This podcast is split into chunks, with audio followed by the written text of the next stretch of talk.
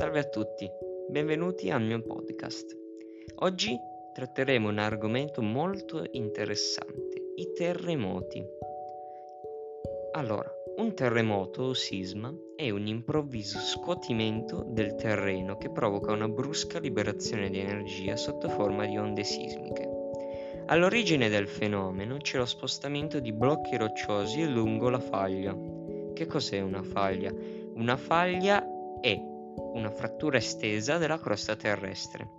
Una delle principali faglie visibili presenti sulla Terra è la faglia di San Andreas in California, che fra tutti gli ascoltatori che sono andati e hanno avuto l'opportunità di vederla possono anche confermare che è davvero un fenomeno particolare e molto molto affascinante. L'energia che viene prodotta dal movimento della crosta terrestre e dalle placche si propaga in tutte le direzioni, sotto forma di onda sismica, quindi l'onda non si propaga solo nella direzione verso la superficie terrestre, ma in tutte le direzioni. L'onda sismica inoltre parte da un, epi- da un ipocentro. Che cos'è un ipocentro? Un ipocentro è il centro esatto nel sottosuolo dove viene scaturita o dove parte comunque l'onda sismica. Invece l'epicentro, a differenza dell'ipocentro, è il corrispettivo centro superficiale. Come avviene però un terremoto? Allora, dobbiamo abituarci all'idea che ogni faglia è sempre in movimento, limitato può essere, ma lo stesso in movimento.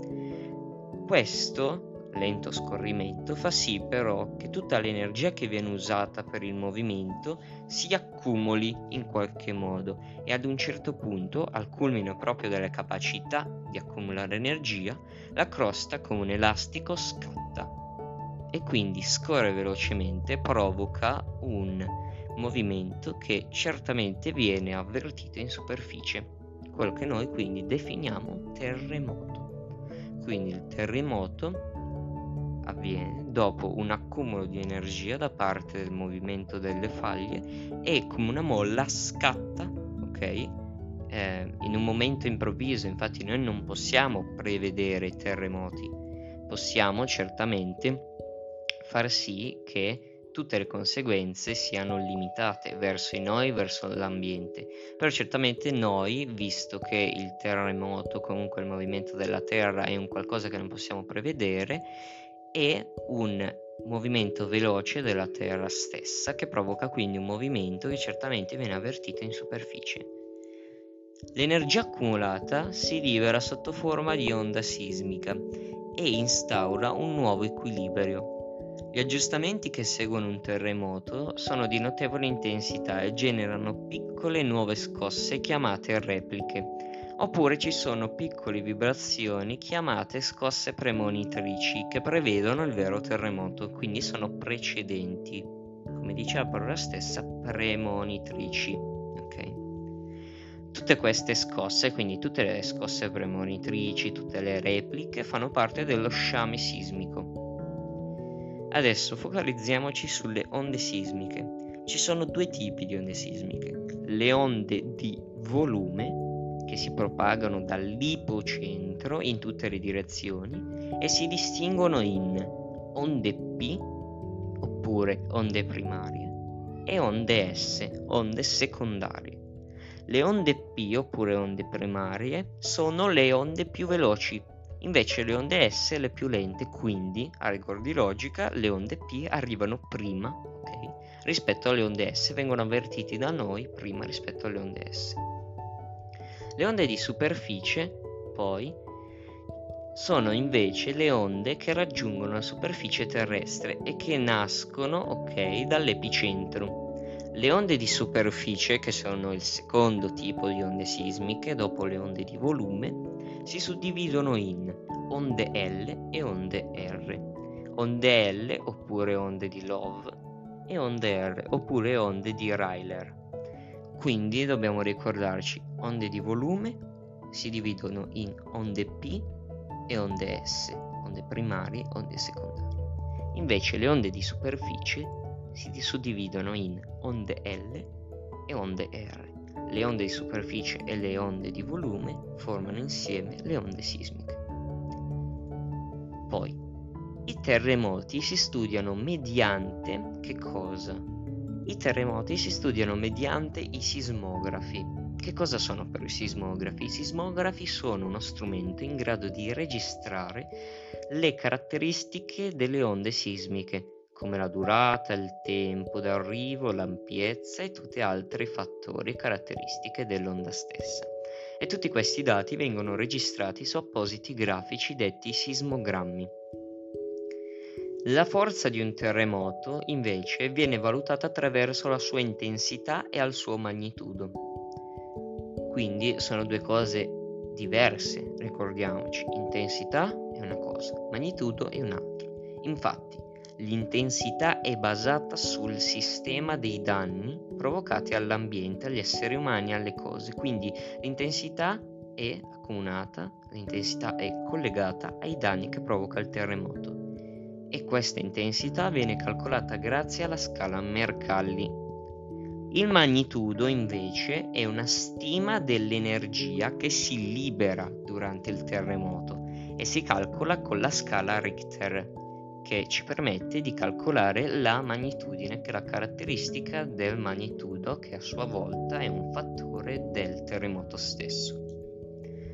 I terremoti sottomarini invece sono un'altra categoria di terremoti e possono innescare un'onda anomala, molto importante da ricordarsi. Infatti i terremoti sottomarini possono quindi produrre un'onda anomala che si abbatte sulle coste distruggendo ogni cosa che incontra molto semplicemente.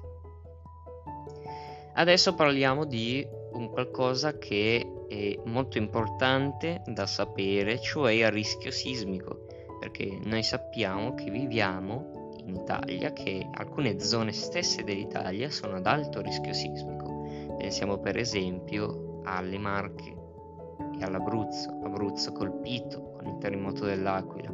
Le Marche invece possiamo ricordarci meglio perché è avvenuto ehm, eh, meno tempo fa rispetto al terremoto dell'Aquila, come per esempio il terremoto che ha colpito Riguppiano, per esempio. Che cos'è il rischio sismico? Il rischio sismico innanzitutto è un qualcosa che si deve considerare ok, prettamente collegato alle onde sismiche. Infatti, per il rischio sismico bisogna tener conto delle onde sismiche che fanno oscillare la superficie terrestre con un movimento da tutte le direzioni che possono provocare gravi danni o crolli a strutture ed edifici già preesistenti al terremoto. Il rischio sismico dipende sia dalla forza del terremoto sia dalla vulnerabilità delle strutture coinvolte. Infatti, certamente, delle strutture del, pensiamo al 1400, sono molto più vulnerabili rispetto a delle strutture nuove con delle fondamenta costruite apposta contro il terremoto, delle strutture antisismiche, ok? Certamente quelle del 400 sono molto più vulnerabili rispetto a quelle nuove, quelle costruite apposta per resistere a un'onda sismica. Il rischio sismico dipende sia dalla forza del terremoto sia dalla vulnerabilità delle strutture coinvolte. In natura un terreno può amplificare o diminuire l'intensità di un'onda sismica. Inoltre le vibrazioni possono essere innescate da frane o incendi. L'uomo può cercare sempre, come sappiamo, anche se in maniera limitata, di prevedere una possibile scossa, un possibile terremoto, ok? E con precisione anche quando si verificherà. Certamente noi non abbiamo la certezza, però possiamo prevederlo, ok? In alcuni modi. Attualmente vengono seguite due linee di ricerca. Le previsioni deterministiche, che è di breve termine questa previsione si basa sull'individuare dei possibili fenomeni precursori e precedenti ad un terremoto. Okay?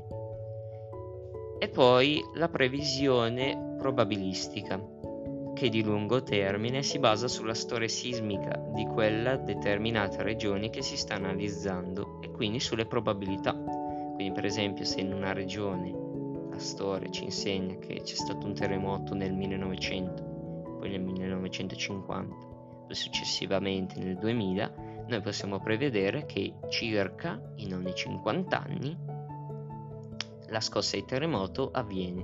Non abbiamo la sicurezza, ricordiamoci, non si ha mai la sicurezza su questi fenomeni, però certamente si possono prevedere in qualche modo con probabilità o in modo determinante come le due previsioni. Infine, ultima cosa, il rischio sismico si basa su tre fattori. La pericolosità, la vulnerabilità e il valore dei beni esposti. La pericolosità che è la probabilità che un terremoto si verifichi. La vulnerabilità invece indica quanto il terremoto è suscettibile, ok? Rispetto a tutto ciò che c'è in superficie, parte costruita dall'uomo o naturali. E infine il valore dei beni esposti, che possono essere molto semplicemente case o anche vite. Vi ringrazio per avermi ascoltato in questo podcast. Certamente vi aggiornerò con nuovi podcast se usciranno. Eh, vi ringrazio per l'ascolto e ci vediamo al prossimo podcast.